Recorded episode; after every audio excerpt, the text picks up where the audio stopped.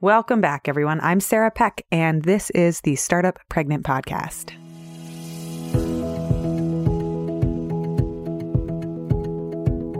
Today, I want to have a conversation about energy and sleep and how it changes throughout pregnancy and the postpartum period, and also how to manage it or not.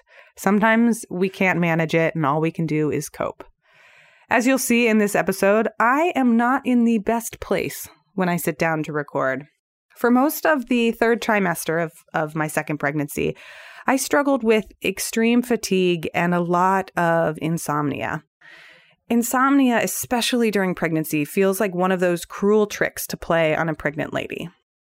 So, in today's episode, I bring my guest co host and longtime friend, Cary Fortin, back on the show. If you've been listening along, we're doing a series of friendship conversations where we dive into the deep stuff what it's like to make friends as an adult, how we both took maternity leave, the surprises and devastations of parenting, and more. In today's episode, we reflect on pregnancy and energy and the energy loss that can be so brutal to deal with.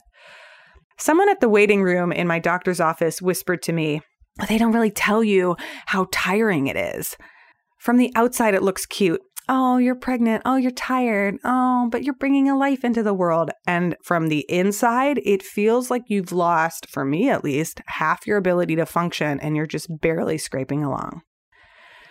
And because I am so sleep deprived when we were recording this, there are snorts and giggles. I'm a little punchy. You're going to hear a more unfiltered side of myself. Welcome to the reality of pregnancy in all of those forms. Welcome to the Startup Pregnant Podcast, where we talk to creative leaders about what it means to be an entrepreneur and a parent. I'm your host, Sarah K. Peck. There is so much to learn when it comes to pregnancy and parenting. You all know that I'm a huge fan of learning from experts and gathering your tribe of people to learn from. So, one of the ones I highly recommend is called Alavita Nutrition. They are the sponsor of this episode, and they are a tremendous resource when it comes to food and health and wellness.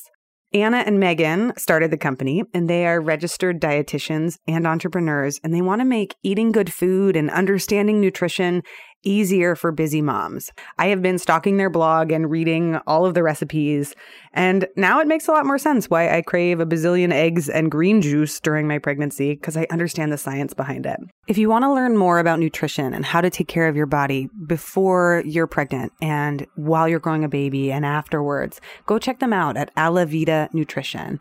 Also, for startup pregnant listeners, if you use the code startup pregnant, you get 20% off of their self-paced programs or their nutrition consultations. I have all the links in the show notes so you can check them out. And thank you, Alavita Nutrition, for being the sponsor of this episode.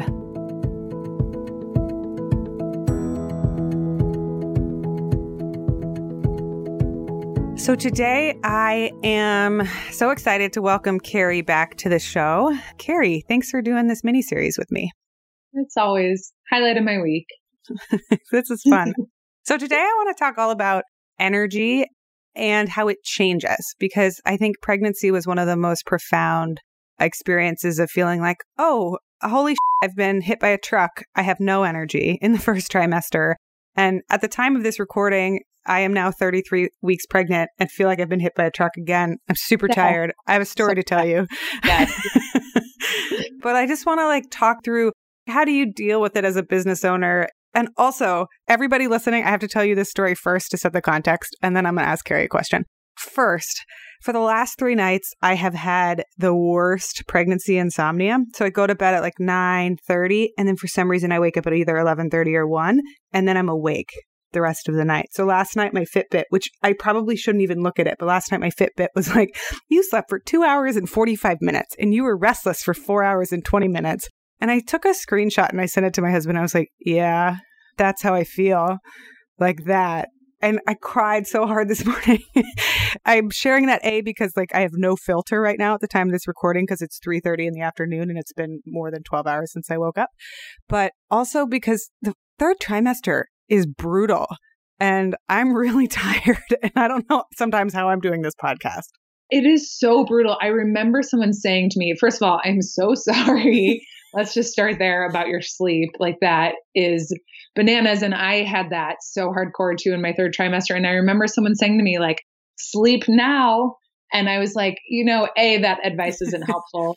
And B, that advice might have been helpful like three years ago, but I haven't you know, like certainly not now, you know, when you have to like pee, as my friend said, she has to aggressively pee a thimble worth of pee like every 60 minutes. That's um, exactly it.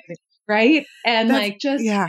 you know, and I always thought that it wasn't fair to talk about like pregnancy anxiety. It's just like you wake up and then, of course, you've got a million things to think about, whether or not you want to label that as anxiety. You're just like, oh my God, this baby's coming. I'm going to birth it. Somehow that's going to happen. Like those are big things to just have come to you when you wake up at 11:30. That doesn't even count, Sarah. That's like you kind of took a late night nap.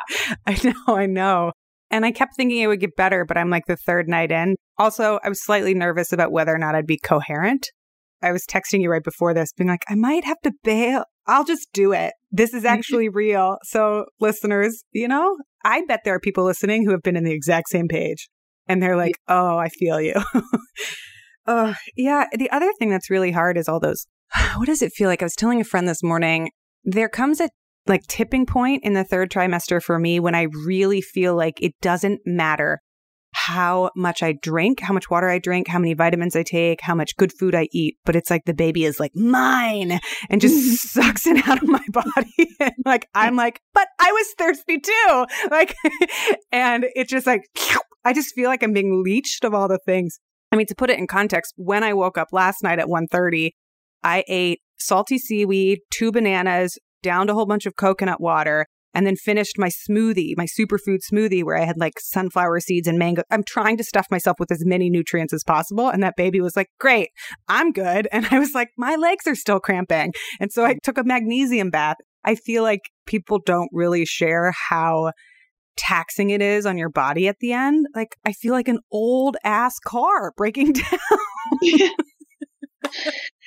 and just like the speed with which it happens, like that's always so wild to me. That's the thing about pregnancy. Like in some ways it feels like it's forever, but something new is happening all the time. It's like having a little baby. And by the time you get used to what was happening, something brand new happens and you're like, oh God. And at least in the case of pregnancy in your third trimester, the thing that replaces it tends to be harder and less comfortable. I mean, first of all, good for you hearing the food you ate because my baby is essentially an everything bagel with um, on like legs.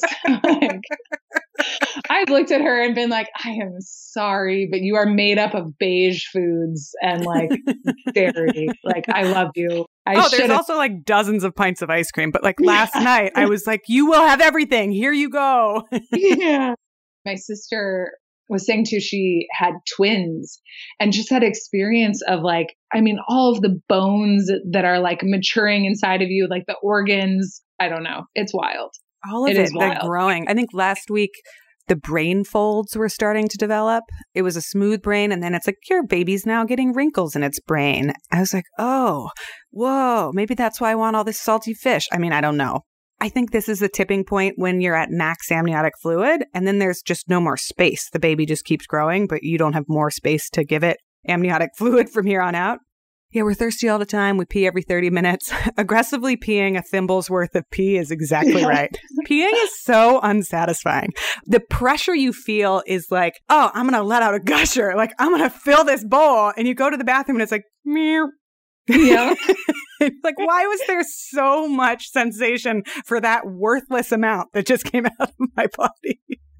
Okay. And can we also talk about your baby like brain folds for a second? Because I feel like that is the craziest thing to me about pregnancy. And maybe that's why it feels so weird when it's like, I don't know why I can't sleep. I don't know why I feel crazy because we're not consciously doing anything, but our bodies are doing so much and their little bodies are doing so much. And it's like, we get these random emails. It's like your baby's a mango and like has brain folds, but it's still so hard to process. Yeah. Like, of course you need seaweed and super smoothies and all that stuff. Cause think about all this crazy stuff that's going on. Like if yeah. you were to say, I'm training for a marathon, we'd be like, great you need those shot blocks you need like you really need all that because you're consciously choosing to do it and i think sometimes I would forget in pregnancy, like I'm not choosing to run a marathon, but I still am. And but so you're doing it back to back day after day. Yes, that was the best thing my husband ever said was anytime I did something, he said I was doing a biathlon or a duathlon. And he's like, You're walking and growing a baby. You're like hiking and growing a baby as I would get really slow at doing everything. And he's like, Well, you're doing a bunch of stuff right now. Oh, that, that's the sweetest. And it, it was so nice. And I was like, That's the way to look at it. I really dislike that this is my psychological response, but I keep having this experience of wanting to apologize for not being able to do as much. Like, yeah. oh, you know, normally I'm a competent adult and I do the dishes after myself and I make the bed or I fold clothes. Like the listlessness with which I look around at it, I'm like, okay, that looks like another mountain. That looks like another mountain. That I can't do that. And then my partner gets home because he works outside of the house and I just feel so bad. And he's like, I got this. It's just dishes. you know, it's like not that much. I'm like, yeah, but they're my dishes. It was all, I don't, and I just, I'm trying not to feel bad about it. And he's really good about reminding me. And he's like, you are working plenty hard enough for the two of us. You're doing something I cannot do. Like, I cannot contribute this to our family, but I can do five dishes. We're mm-hmm. good. like, that is so amazing. Just as you were saying that too, I was thinking about like the newborn days, right? When it's a version of this, but with more poop and so but I right so much poop. But I feel like I didn't even have like the lens with which to look at my house and be like, oh, this is gross. You know, I just like put the dishes somewhere and walked away and didn't think about them again. So maybe that's the hardest part about pregnancy, this late stage.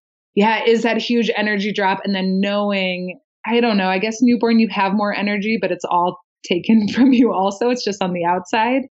But I don't know. And maybe your experience with a newborn was different also than mine, as I'm sure it was, but just like the sleeplessness, the like having something needs so much from you, which it needs all that from you right now inside your body. It's just like you can't hear it making noise as it does it. and then the transition to it all being on the outside and then all being visible and obvious. I guess in some ways it's rewarding because it's like, look at all the stuff my body's been doing that is now like a full time job for two adults the thing that I'm experiencing right now is like, and this is a personal experience versus a global experience, is really having to dig into figuring out where the forgiveness for myself is, like what my expectations are for mm-hmm. myself and why. I'm typically been an overdoer and an overdriver. And when I get, you know, handed this, like, you shall have half as much energy as you normally have the hardest part is actually like how demoralizing it feels, how sad I am about it. I'm like, but I want to do all these things. I like being fast. I like being competent. I like getting things done. But then the other thing that's happening is I am out and about and I feel like I have really grumpy stories to tell you today, which may be mm-hmm. correlated to the lack of sleep. But like, I'm on the New York City subway and all these fucking men, pardon all the men who are listening to my show that are wonderful, love you. They don't even look up from their phones and I've gotten body slammed at 32, 33 weeks pregnant by people who don't even bother to look. Like my inner rage comes out and is like, where is the reverence for pregnant women? Like, where is the collective admiration for the incredible feat that's happening here? Like, I have people push past me because I'm walking too slowly. I mean, granted, I live in Manhattan, land of fast walkers and aggressive people, but still, so it, it frustrates me it's like the cultural talking out of both sides of our mouths too. Like nothing's more important than family is like, oh, the women who carry babies, it's a miracle. But also get your butt out of my way, lady. like, yeah, you know? Yeah. I was amazed. I think was it you and I who were talking about like the hierarchy of people who will notice you and like stand up for you, mm-hmm. and how it's always like older women. Know, older women, always older women. And I guess it's the empathy and the knowing what's going on. But I look around at a bunch of men in their 30s and 40s, and you got to think like some of you have partners, some of you have been pregnant, some of you are parents. Like, have you no idea what this is like? Like, do you really have to have gone through this to see me carrying 40 pounds in my belly and realize like I'd like to sit there? It's frustrating because I mean, this wanders into a different conversation that you and I should have at some point, which is the separation or the duality of the genders where we say, you know, all men this and all women this. And to me, I'm stumbling upon the realization that it's not an effective way of starting the conversation across genders. It's Mhm. great within the women circles to be like, oh, and grump and grouch about other people. But if I tell somebody that this is a global experience, it doesn't generally lead me to having a better conversation. So I end up doing this like dynamic dance of explanation. I was at daycare this morning drop off and one of the dads asked me like, "How are you doing? Like how's it going?" Like just a colloquialism, like just an everyday and I looked at him dead mm. faced and I was like, "It's August. I'm hot and I'm pregnant." And he just started backing out the door. He was like, Like- and I was like, I just kind of shrugged and I was like, that's how I'm doing. His eyes kind of widened and he was like, okay, she's being real. Don't know how to handle this. But I wasn't like, men are the bane of my existence. Right. they're not. I mean, there's so many wonderful ones. But yeah, oh, it makes me want to cry. Sometimes I think if I just burst into tears in the subway or did a good right hook, like just punched someone for bumping into me, maybe I shouldn't say that on the podcast. Either one. Honestly, I would just slow clap like a pregnant lady who just leveled someone. What a superhero that would be who has all the people, you know, who are sitting all wide and like not paying attention and you just gosh, okay. Anyways, yes. So, so back to energy. yeah. okay. So I would love to ask you about for people listening, I'm sure I've mentioned this in other places, but if you're just jumping in with us, Cary and I have been working on the Startup Pregnant project for a long time together. She's been part of the project since its beginning and has been a good friend of mine who, from like text messages to email exchanges to just sending supportive notes about, like, I really like this project, keep building it, keep going and then doing some essay writing on the site. Now she's helping with some of the publishing stuff that we're working on, has always been an ear that I can talk to about building Startup Pregnant. So, one of the things that's been really interesting is that we've both navigated pregnancy kind of in this ebb and flow where one of us has been pregnant and then the other one, and then I'm pregnant again. So, our energy is different. So, we're constantly meeting each other and being like, oh, yeah, you over there, you're in the first trimester. How you doing? Where the other person is like Roger Rabbit or Bunny Rabbit, whatever, like spinning, being like, I've got energy. I can go. So Cary, what has it been like on your end going through this project over the last two or so years together and navigating these energetic ebbs and flows? It's so interesting. And what I will say, I have always appreciated, you know, in some lucky ways. I mean, your son is over a year and a half older than my daughter. And so, in that sense, I felt like I always had a safe person to talk to with you when I'd be like, hey, I am just barely pregnant. And somehow, like, you know, I've got this thing the size of a quinoa grain inside of me and it is knocking me out. And you're like, yeah, I hear you. I know it. I get it. And so I've always appreciated that you had that experience before me so you understood. But it is funny because I think about like when we did a retreat together, your kiddo was six months old and I had just had a pregnancy loss and was I didn't realize it at the time, but was pregnant again, like in that moment, and was about to also have a miscarriage there. So, you know, we've really been in and out of all of that together. You know, that was like the emotional crash, even though my energy felt fine. And then this time, you know, my daughter is just finally like sleeping for real. And I am just finally feeling good exercising in like a somewhat meaningful way, like running or sweating or doing something like that, which used to be a big part of my life. And so now it's nice because you're starting to prepare for baby and make space and slow down. And we've had some conversations where I've been able to say, like, I'm coming into the open, like I have been ramping up and I've got space now. So what can I take on? Can I help? Can we talk this through? Because all of a sudden I'm the one with energy. Whereas it felt like for the past several years, it's been you who's been either, you know, emotionally energetic when I couldn't be, or just helping me through like the first and third trimester and those newborn stages, which were all, you know, I just felt low energy for a variety of reasons. Because I think we started syncing up when I was emerging out of the six month period. And most Yeah. moms I know, it's between six and 12 months, like screw three months. And some moms talk to me and they're like six months, they're like, I'm still fuzzy headed. What is going on? And I'm like, Is your baby sleeping? And they're like, No. And I'm like, Okay, like it'll be a bit, you know? Are you full time at work and doing the whole pretend thing where everybody thinks that you're supposed to be 100% back to normal, back to your body, back to everything? And you're like, Uh, what, what just happened? I think we started right around Leo was six months or eight months, and you had gone through just a series of emotional hits as mm-hmm. well as physical, just through the pregnancy loss and figuring out like how much time to take between trying and growing and grieving and all of that. And that's been the last, now he's what, two and a quarter? So almost two years because then you got pregnant and you went through the first trimester, the second trimester, the third trimester, and then the newborn period, all while I was not gaining steam, but like reacquainting myself with things I used to be able to do. Yeah. And now I feel like I'm submerging.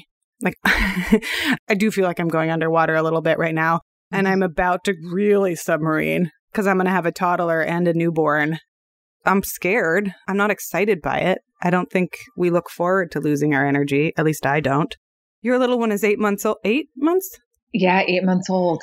It's wild. And so you're you're having the glory days of like, I can leave for four hours or whatever it is. like, my leash is getting longer by the millimeter every day.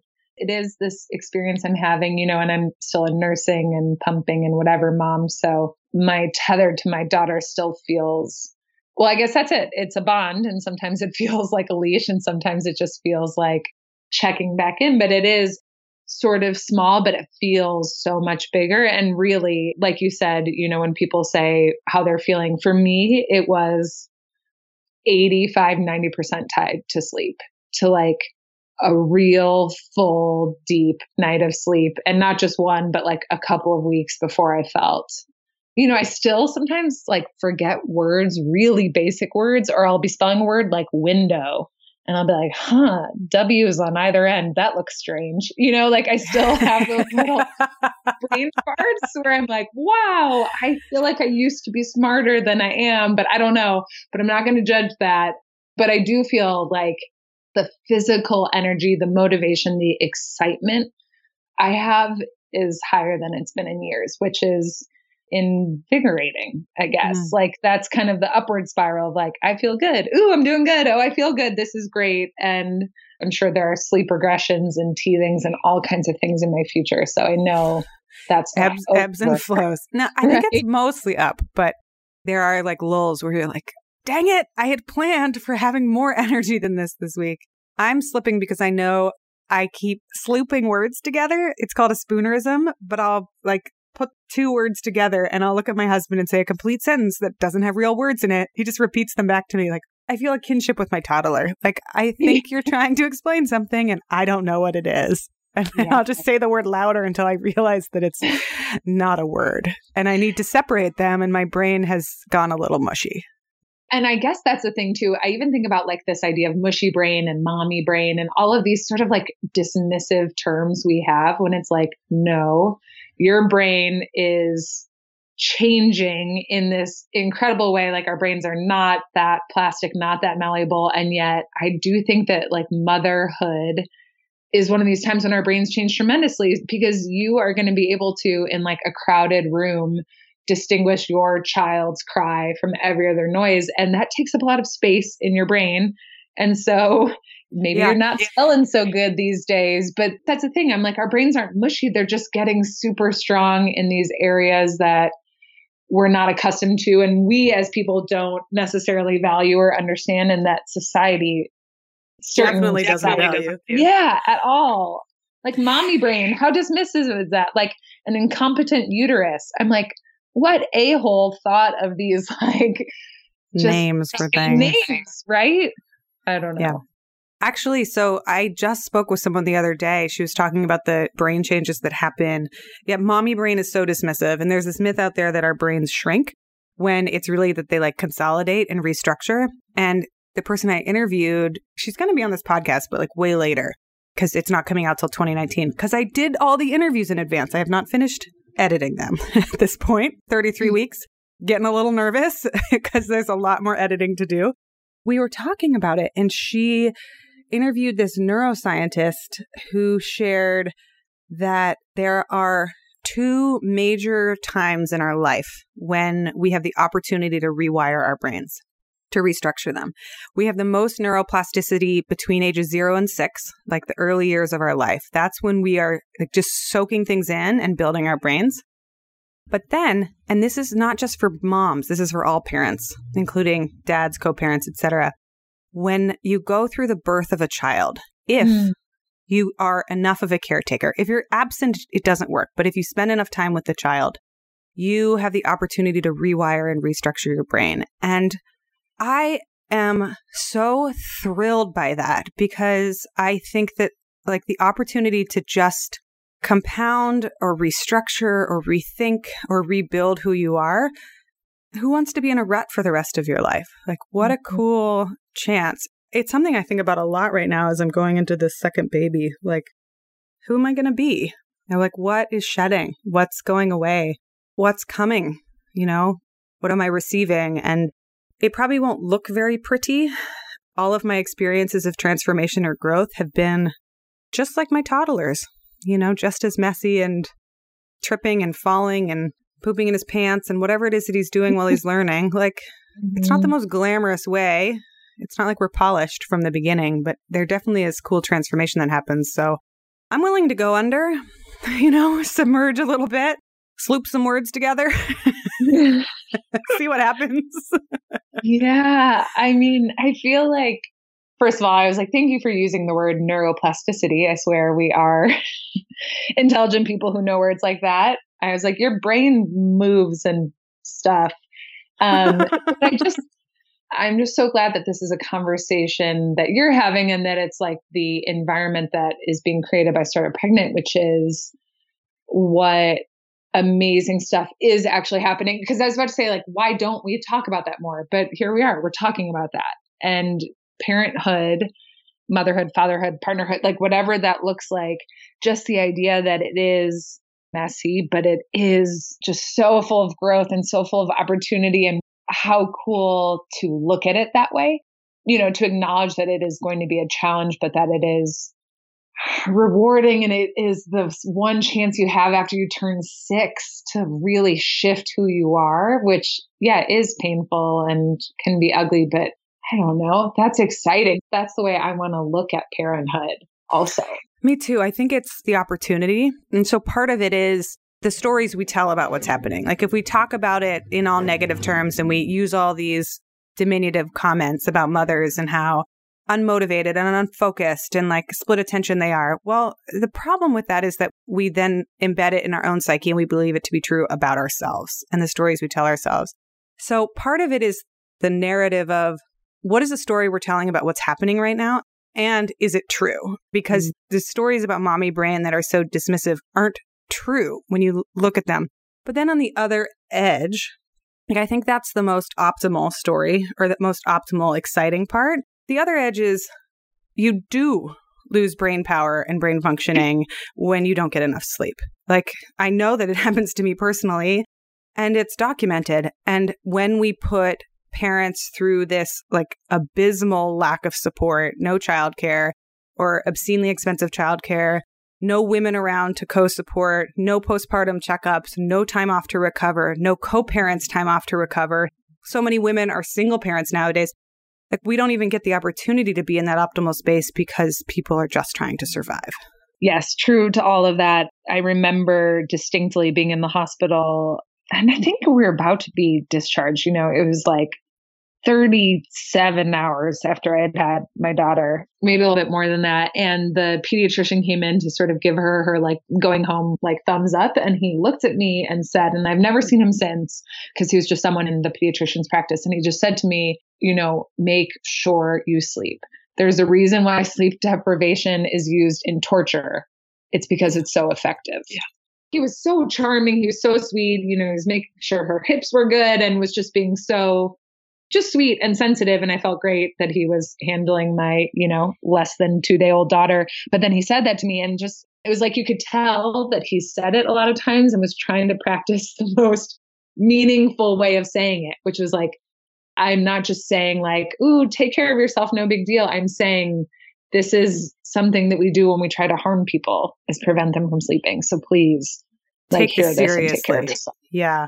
And that's hard because it's, you know, people are flooded with so many feelings and emotions and overwhelm and advice, and everyone's stuffing things into your hospital bag or like showing up with flowers, which are to me the most worthless gift ever. I'm like, flowers, wear the diapers. like, mm-hmm. come on. Mm-hmm. Mm-hmm. and so it's like, how do you really impress upon someone like, make sure you sleep? Do that. Yeah.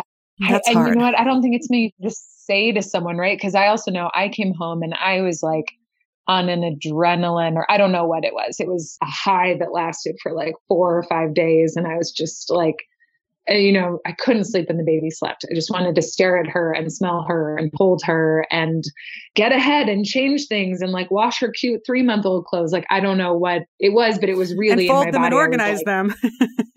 exactly. And then put this down in the basement. And then like I didn't go so far as to like leave the house, but within the house, I was just manic. I don't know what the appropriate word would be, but it was a very high high, which was then followed by a really challenging low, where I think it was the like, I haven't slept in a meaningful way, you know, in months, but certainly not in a week and my hormones and my healing and my milk coming in and being far away from like the women in my immediate family and from you know a support network that I'd had for a long time.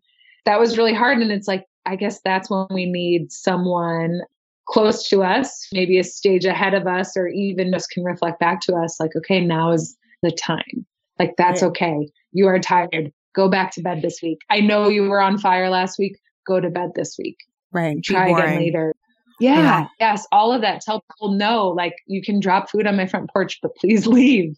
And I think that I had some girlfriends, including you, who said that. But I think in that first week, I, you know, you don't know what you don't know.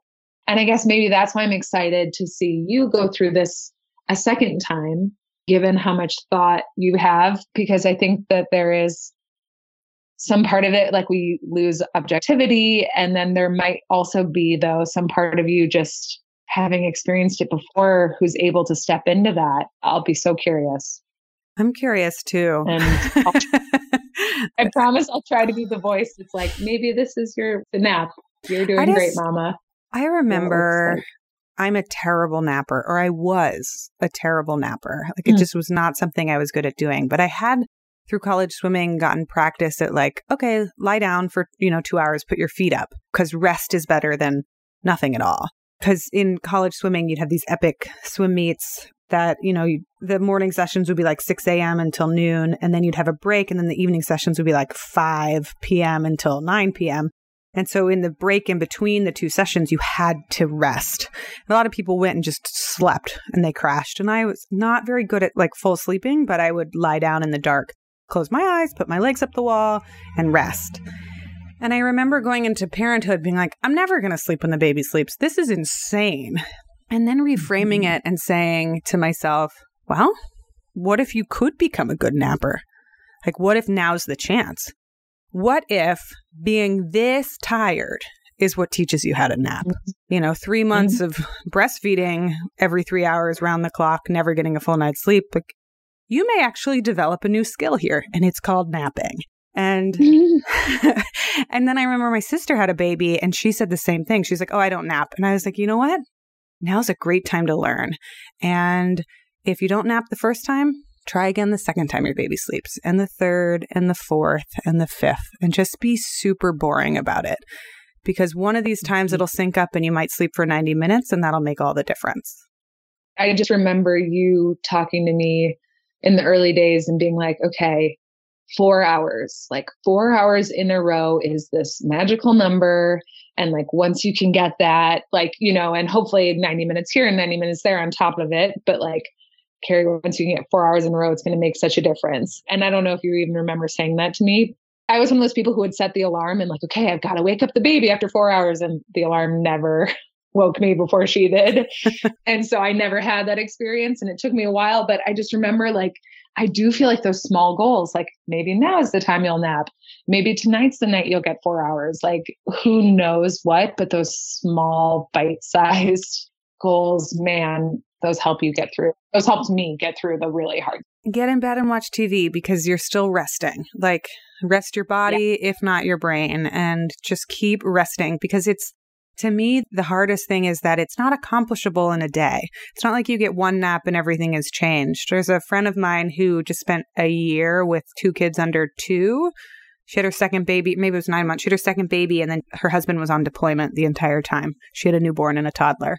And she's like, I just feel so depleted. I feel done. And I was like, oh, well, you are. You may need nine months of sleep recovery, along with like really good nutrients and a panel looking at your thyroid and all the other things, because you don't just bounce back from that with a weekend, you know, at a resort, getting two 10 hour nights of sleep. Sleep can take a really long time. And so if you spend three months not sleeping, you might have three weeks of getting great sleep, but it'll take three months of getting back into a sleep pattern until, for me at least, you have that moment where you're like, oh, the run felt good. Like I'm eating regularly, I'm pooping regularly, like the system's starting to work again. It's that lag, the secondary lag where you're like, why am I not feeling better yet? Yes. That for me takes the longest time. And so one of my strategies when I'm dealing with sleep deprivation is my coach used to say this called put it in the bank anytime mm-hmm. we did a hard workout. But the same goes for sleep. Every nap you can get, you're just putting it in the bank. It just adds up. It's accrual. It's not one off. It's every single day, try to take a nap. If you can't nap, lie down. If you can't lie down, sit down. Because all of those things add up over the three months. And it's not very glamorous. It's not like, I was going to say, it's not like I write this in my planner, but I totally do. One of my top mm-hmm. three items sometimes is like nap. so, so I just caught myself there. Yeah, I'll tell you, Cary, I'm going to open it because it's right here next to me on my desk. And this is my sleep deprivation talking. I can't even remember what I wrote down physical therapy, swim, bath with magnesium salts. Those are my top three goals for the day because I'll do the work. I'll publish the article, I'll record this podcast. It's not those things that are hard for me to get done. My anxiety and my peer pressure and my work ethic will get those things done. The hard thing for me is taking time to slow down and rest. I love that idea too of like put it in the bank also as a college swimmer who had a coach who said something very similar, you know, just talking about that break between prelims and finals. I had so many memories. but I just had, so my baby's, I guess, eight and a half months old, the first day where I woke up without a thing or a person waking me up. So th- that was the first time. And I was like, oh, and I will get up now. Like not only have I woken up, I'm like, and now sounds like a nice time to get up. And luckily, you know, my husband had taken the baby for several hours. I had like nursed her and gone back to sleep until I think like 10. And it was the first time where I was like, okay, I still think, you know, if I've got a really bad night of sleep, I'm still way more tired than I used to be just from one night off. So I know I'm not fully caught up, but I'm catching up. And if you would have told me that's going to take you eight months or a year to do, I would have been sad and I wouldn't have believed you. I would have been like, no, no, no, no, I got this. And instead, I'm like, okay, yeah, these things with motherhood or with parenthood, there are many days, weeks, months, years in the making. And Cary, you're the kind of sleeper, just for people listening, like you're a nine or 10 hour, you're a sleeper inner. Tell me your sleep dreams.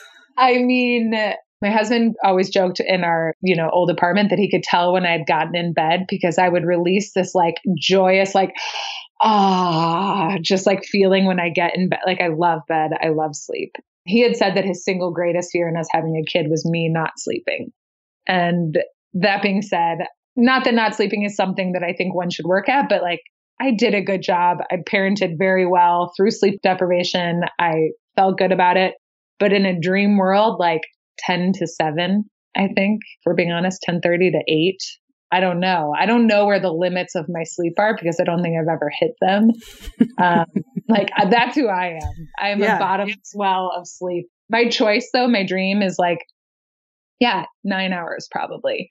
I remember before having a baby, if I got like six and a half or seven hours of sleep, I'd be like, okay, well, tonight I have to go to bed early because I basically am sleep deprived now. I could just like laugh about that forever. But someday, uh, someday I'll have a teenager who will sleep till like eleven and and she won't will. right? She won't know it, but I'll have set my alarm for 1045 to like get up just before her and be like, all right, lazy bones. you know, um, start the day. It's Kate Northrup who she is the same way. She loves sleep. And she said somewhere, somehow, I just remember this from her sleep is my spiritual practice. She's mm-hmm. like, look, I'm not me unless I get plenty of sleep. And she was one when I interviewed her and I asked her what time she got up in the morning. She was like 7:30. My husband does the first shift. I don't. And I was like just in yeah. awe. I don't think I had heard someone admit that yet. And then I started to put it together. What do non-morning people do? Like what do sleepers do? So may you have plenty of 9 or 10 hour nights in your future, Cary.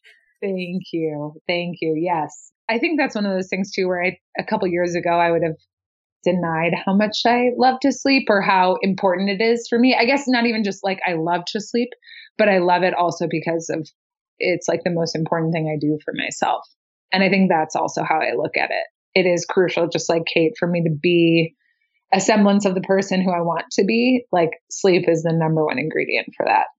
So I guess my last question that I have, I have a loose outline for this episode, not a strict one, as you as everyone can tell.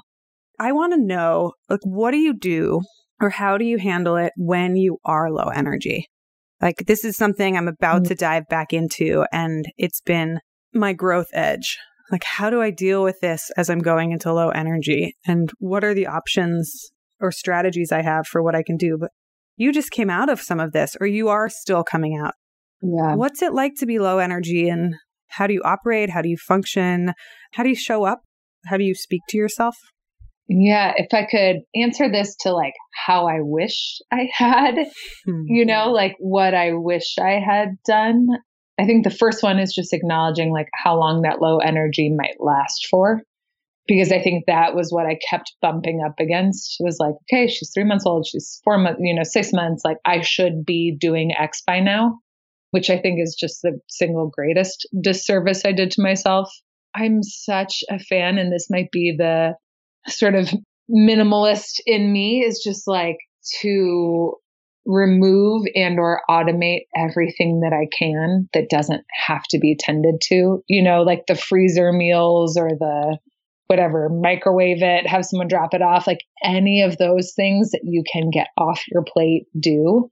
I think that when my energy is low, I can very quickly get just like emotionally frayed and frazzled and I can be sharp or I can be sad or I can be whatever. And so I find that I need to leave as much space as I can to just like take care of myself emotionally in that time. And so my standards for what made like a good dinner got very low and just became like, what is the easiest thing we can do? Like, I am sort of embarrassed to admit how many times Cam and I ate like one of those bagged Caesar salad kits and a oh, frozen. Yeah. Right? Like we were doing that like two nights a week for a long time because it was just I wanted to nourish myself. I wanted to take care of myself. So, you know, bagged salad it is.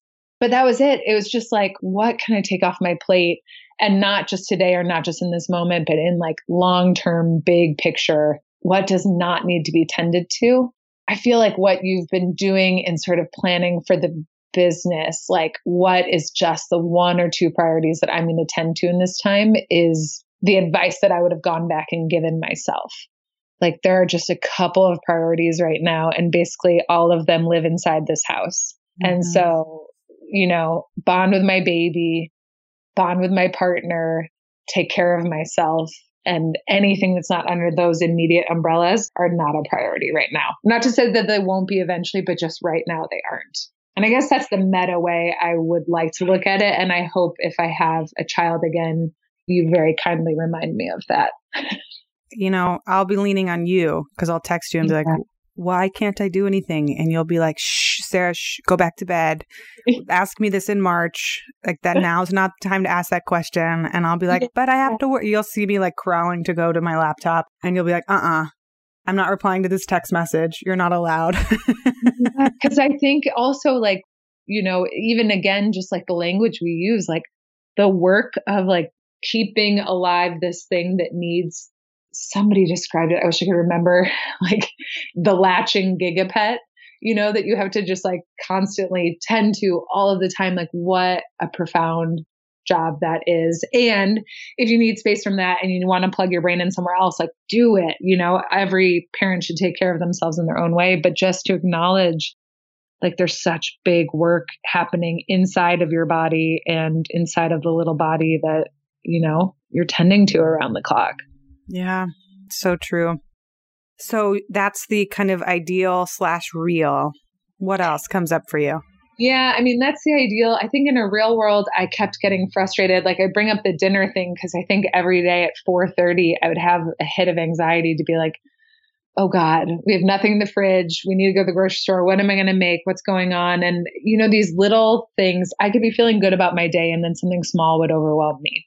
And I think I realized just kind of how full I was, how close to threshold I always was. And so I think letting small things go. I think like yin yoga or stretching or something like that where I felt like I was still, you know, moving my body or paying attention to my body instead of just being this hunched over nursing mom all the time.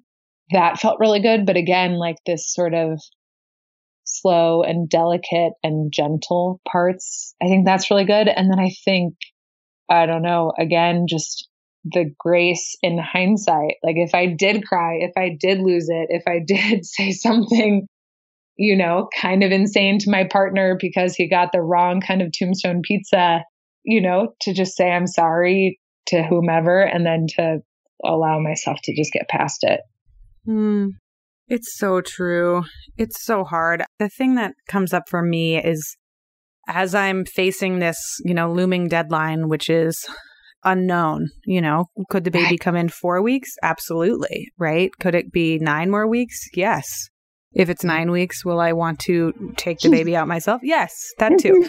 Looking at what feels like an insurmountable amount of work and all the things that are on my plate as the steward of this company and like all the things I want to build and all the projects I want to make and like all the uncovered possibilities. It's hard. It's really hard because I feel like there's so much potential and momentum and I'm leaving right at a time when I want to keep going. And so I'm asking myself questions like, what happens if I do nothing for 6 mm-hmm. months? Is it possible that good things will still happen? Could the podcast still grow on its own? Right? Like, does my injection of hustle energy, is that necessarily the best move at all times? And one of my recent affirmations is because, Lordy, I'm so tired at some of these days and I do not have the capacity that I normally do. What is normal? I ask, how can this be simpler and easier? Like, mm. how can editing this podcast not take four hours? What if it only took an hour? How can writing this article be simpler? What if I emailed them and said, let's cut it by half or let's do half? And asking that question of myself, this is not one that I'm good at, but I work at. Who can I reach out to and ask for help? This whole podcast episode has reminded me Cary has energy. Sarah yeah. does not we should keep talking. like things like that, where it's, you know, these biases like, I have to do it all myself. I have to work really hard. I have to do it all. And it won't grow unless I'm like working at 110%. Those are all potentially limiting beliefs. So it's not easy, but this pregnancy parenting thing is really forcing me to challenge my own assumptions. And maybe the best thing for my business is to nap, not to do more. Isn't that wild? Like, just to even say that out loud, yeah. to like allow that energy to exist and to say, like, maybe the best thing for my business is to nap. And, you know, there's a part of me that's like, yes, yes, we need to say that more. And there's part of me that's like, that's crazy. That's never the right answer. Oh my gosh, no, we should all be pushing. And I think that maybe to come full circle on that neuroplasticity, not only do we have this opportunity to question beliefs and to do some of this more I don't know, emotional and other look inward, like our brains are actually going to be changing and could maybe support that. What if you held some of those mantras and some of those ideas really close to heart for the next 12, 16, 20, however many weeks, and that like actually really shifted something anatomical inside of you? Okay. On that, I'm going to leave it there. And people listening, what do you do when your energy changes or when something significant comes into your life like this? How do you experience it? How do you deal with it? You're welcome to go leave a comment on the blog post for this episode and tell us. I told you a whole bunch of my stories. Cary told you a whole bunch of hers. Tell us your worst sleep deprivation moment if you'd like to, and or how pregnancy has inspired you to change something about the way that you do your work. Thanks, Cary. This was awesome. Thanks, Sarah. And you know, I always say this and I mean it. Leave us a review on iTunes if you like our show. It takes a few seconds and it really does help us a lot. If you want more of what we're talking about, go over to startuppregnant.com and get on our email list. We send out a weekly newsletter with time saving tips for parents and entrepreneurs. And I always include a weekly gadget or tool or something awesome that we've stumbled upon to help make your life just a little bit easier. And as always, you can reach out to us at hello at startuppregnant.com. We love hearing from you.